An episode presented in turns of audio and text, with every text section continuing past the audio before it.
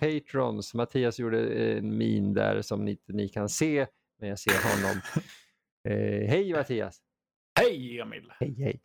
Uh, det här är ju vår lilla man ska säga, flashback till 2020 där vi kommer, uh, eller där vi kommer, vi har tagit upp flera filmer vi såg från förra året, eller hur Matte? Jajamän! Ja, och förra gången så snackade vi om The Hunt, en film vi båda hade sett och definitivt mm. rekommenderade. Yep. Uh, men jag gav mig själv, när vi pratade om det här uh, lilla projektet, uh, så såg jag ju tio filmer på ett dygn inför egentligen vad som skulle bli ett avsnitt men som nu har blivit en minisäsong för Patreon. Uh, och ja, jag sa ju det att jag måste se om Werner Herzog har gjort en film under 2020 och jag, dra på Trisso. Jag antar ju att du har en historia med Herzog sedan tidigare, men jag har nog aldrig hört dig konsumera så mycket Herzog och prata så mycket Herzog som det gångna året. Alltså... Främst typ de sista skälvande månaderna i 2020.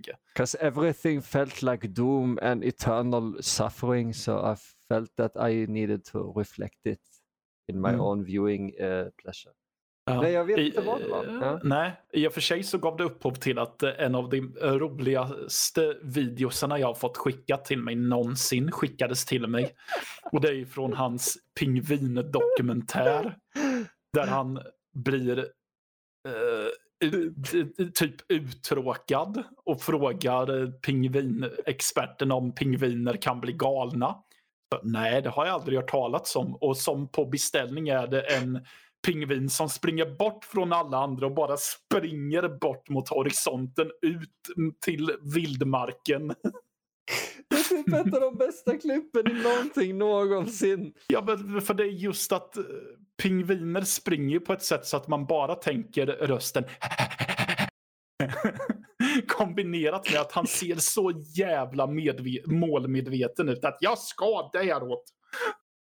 Och, och Herzogs röst som hela tiden kompletterar liksom uh, at the one side there's this, the, the, the home of the penguin On the other side is the food and the open ocean.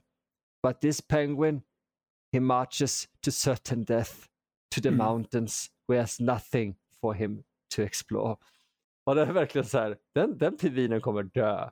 Den är på ja. väg till ingenting. Ja. Det är så fantastiskt. Uh, mm. Och det är, någonting, det, det, det, är ett av de roligaste klippen. Mm.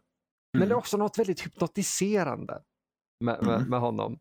Och jag tror under 2020, jag behövde den här hypnotiserade, eh, lugnande Herzog-känslan.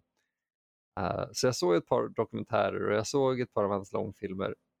Och det, det, hjälpte mig lite grann. Att bara du vet, hitta någon inre ro vissa kvällar. Uh, kul nog när jag tänker efter, återigen det här med Klaus Kinski och hur våldsam han var. Och jag bara, jag är lugn, jag är lugn fortfarande. Men sen kom eller rättare sagt, sen kom jag. Nu, nu, nu börjar jag så gå in i det mindsetet jag hade när jag såg den här filmen. För att den här filmen, jag är inte alls intresserad av, av ämnet egentligen. Eller på sätt och vis är jag det, men jag inte vet, inte en hel dokumentär worth of interest.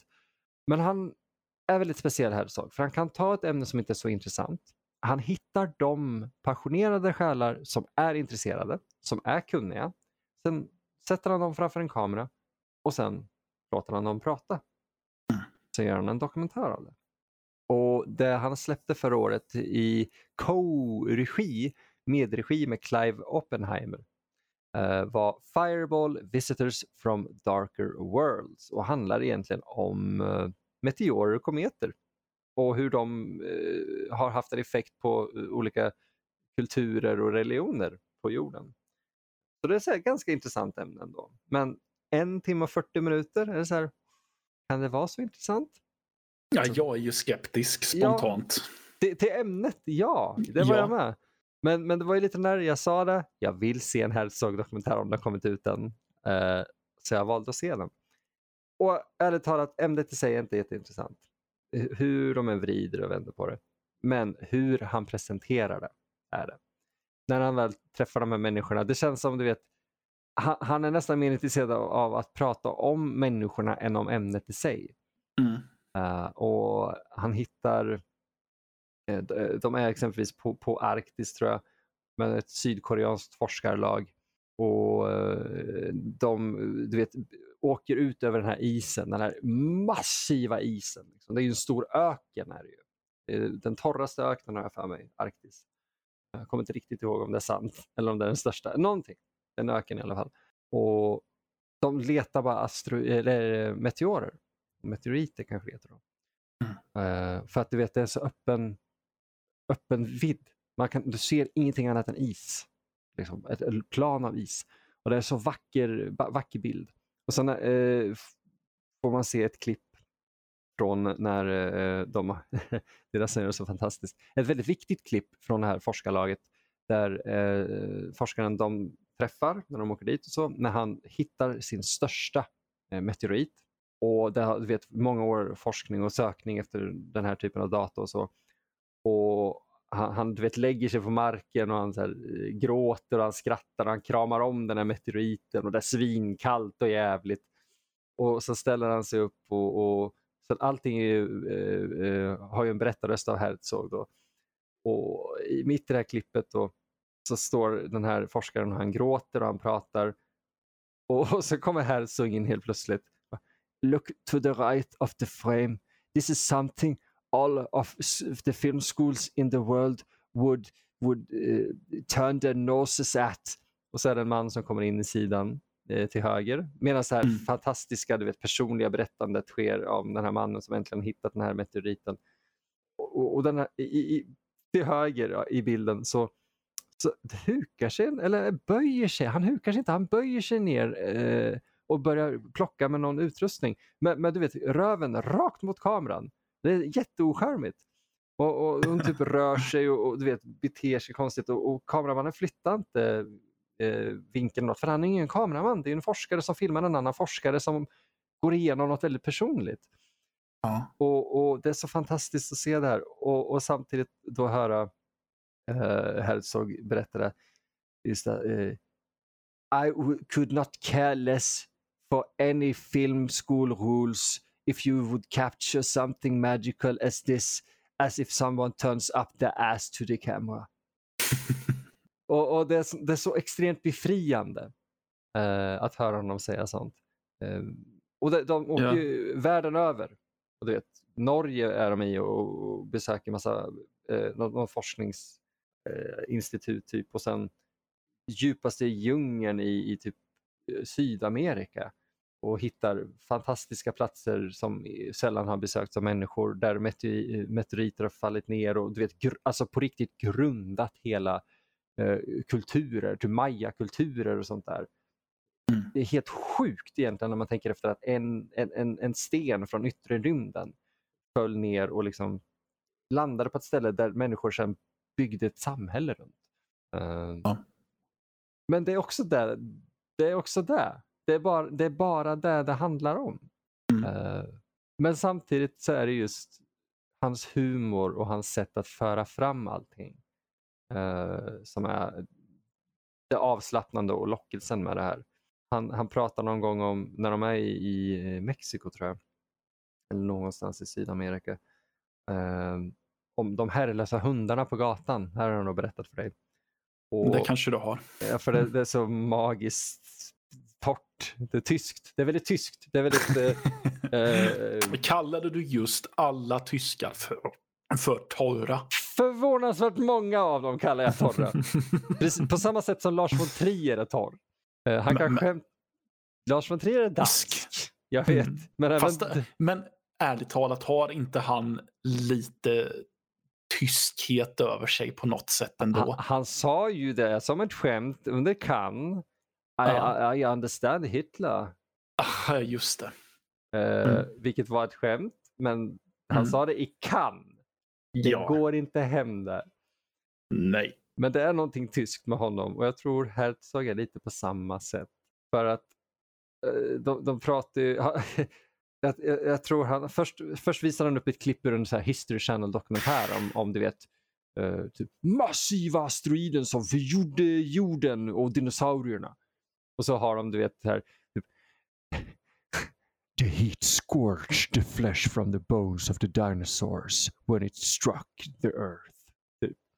Mm. Och här så I always find it so fascinating just to uh, watch these kinds of documentaries or TV programs because they always make it sound like they were there, like they have any f- clue about what actually happened or what the dinosaurs were thinking. Uh, och så pekar han, eller han pekar och pekar, han visar klipp på hundar som springer Mm. herrelösa. Då. Just like the ancestors of these dogs, these dim-witted dogs, they did not know that their end time was coming, just like these dogs will not know when the apocalypse arrives. Ja. här, fine, han har rätt i det. ja. Men ingen skulle säga det på det här viset. Nej. Och det är så befriande. Mm.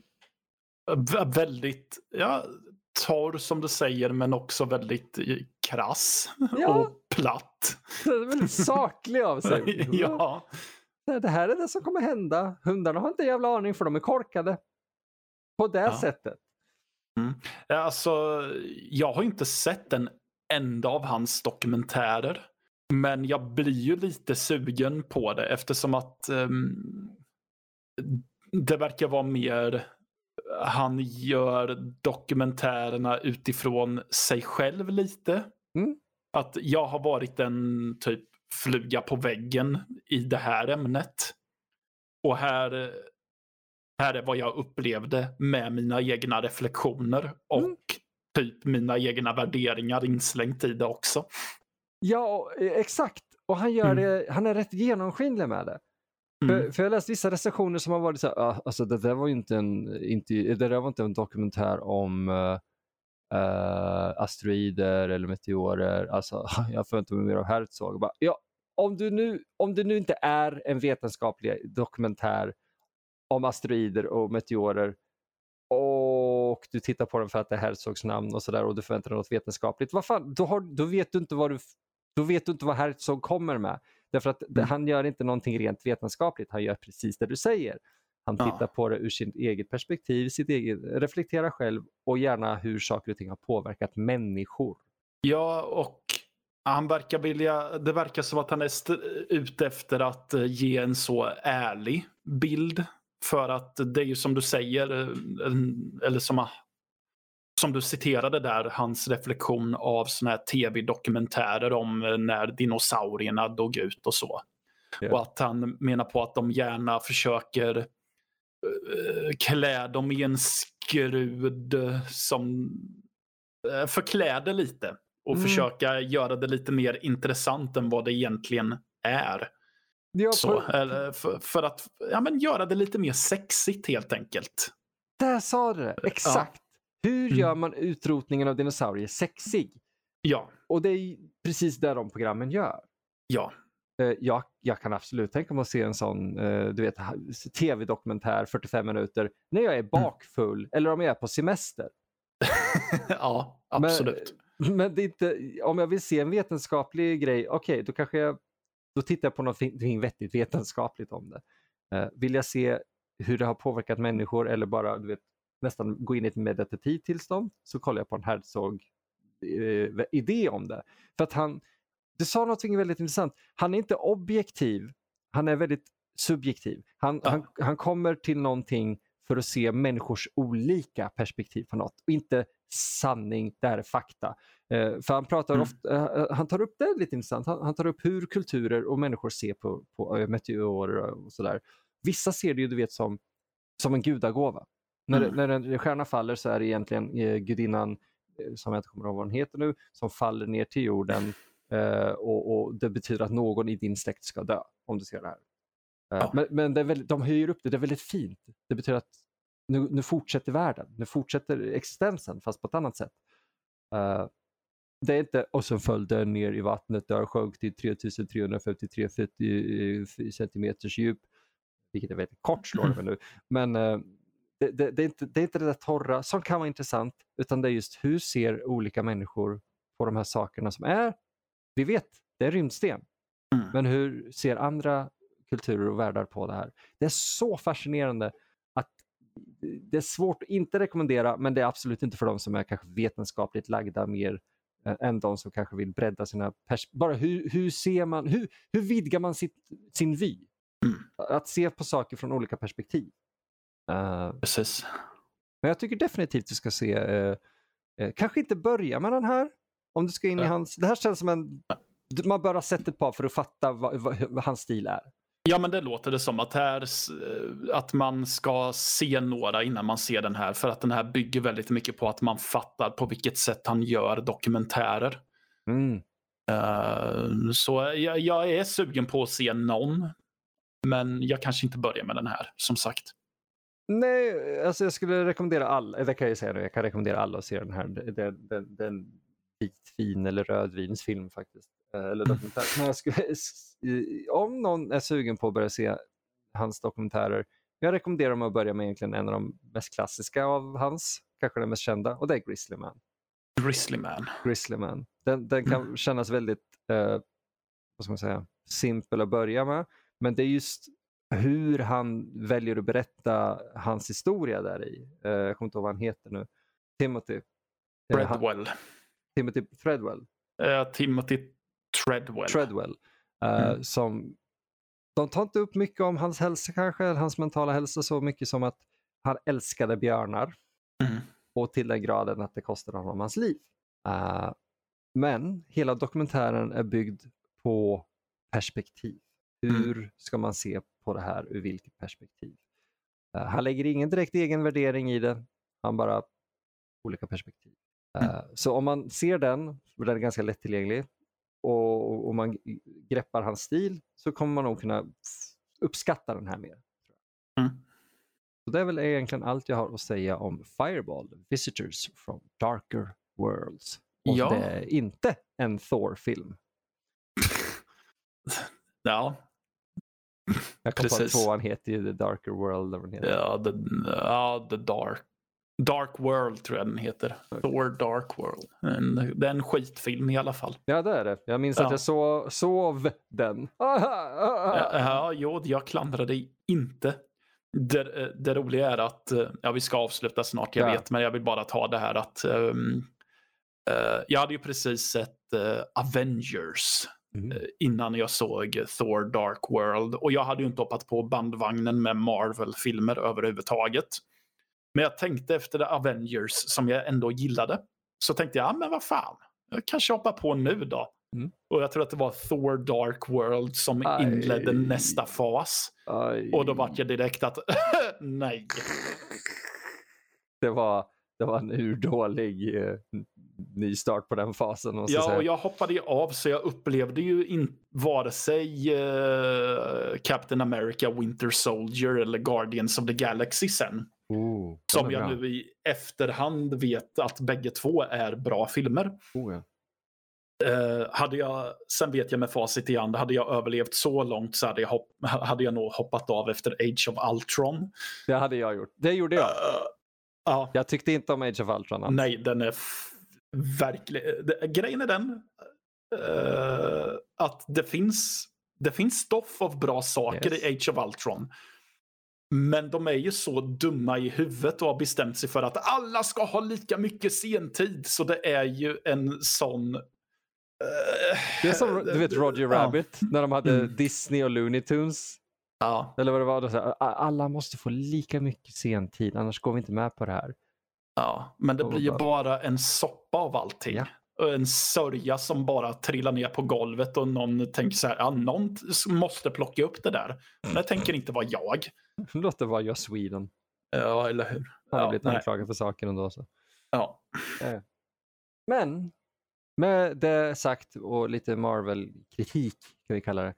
Mm. eh, Så eh, tackar vi för oss den här gången Matte. Ja, tack så mycket. Ja. Tack så mycket. Ja, tack för att ni är Patreons. Det, det hjälper oss något otroligt. Det gör det faktiskt. Och vi älskar att göra de här små grejerna faktiskt. De, de är lite sköna för oss. Lite så här, skjuta från höften, prata om bara vad såg vi, vad har vi för första intryck av dem. Ja. Men, men vem vet, vi har, ju, vi har ju fler grejer Mattias som kommer nu 2020. Jajamän. Oh, jo, jo. Vad kan det vara härnäst? Ja, det får ni höra nästa gång. Ja, tack för Mm. oss. Tack så mycket. Hej hej. Hej hej.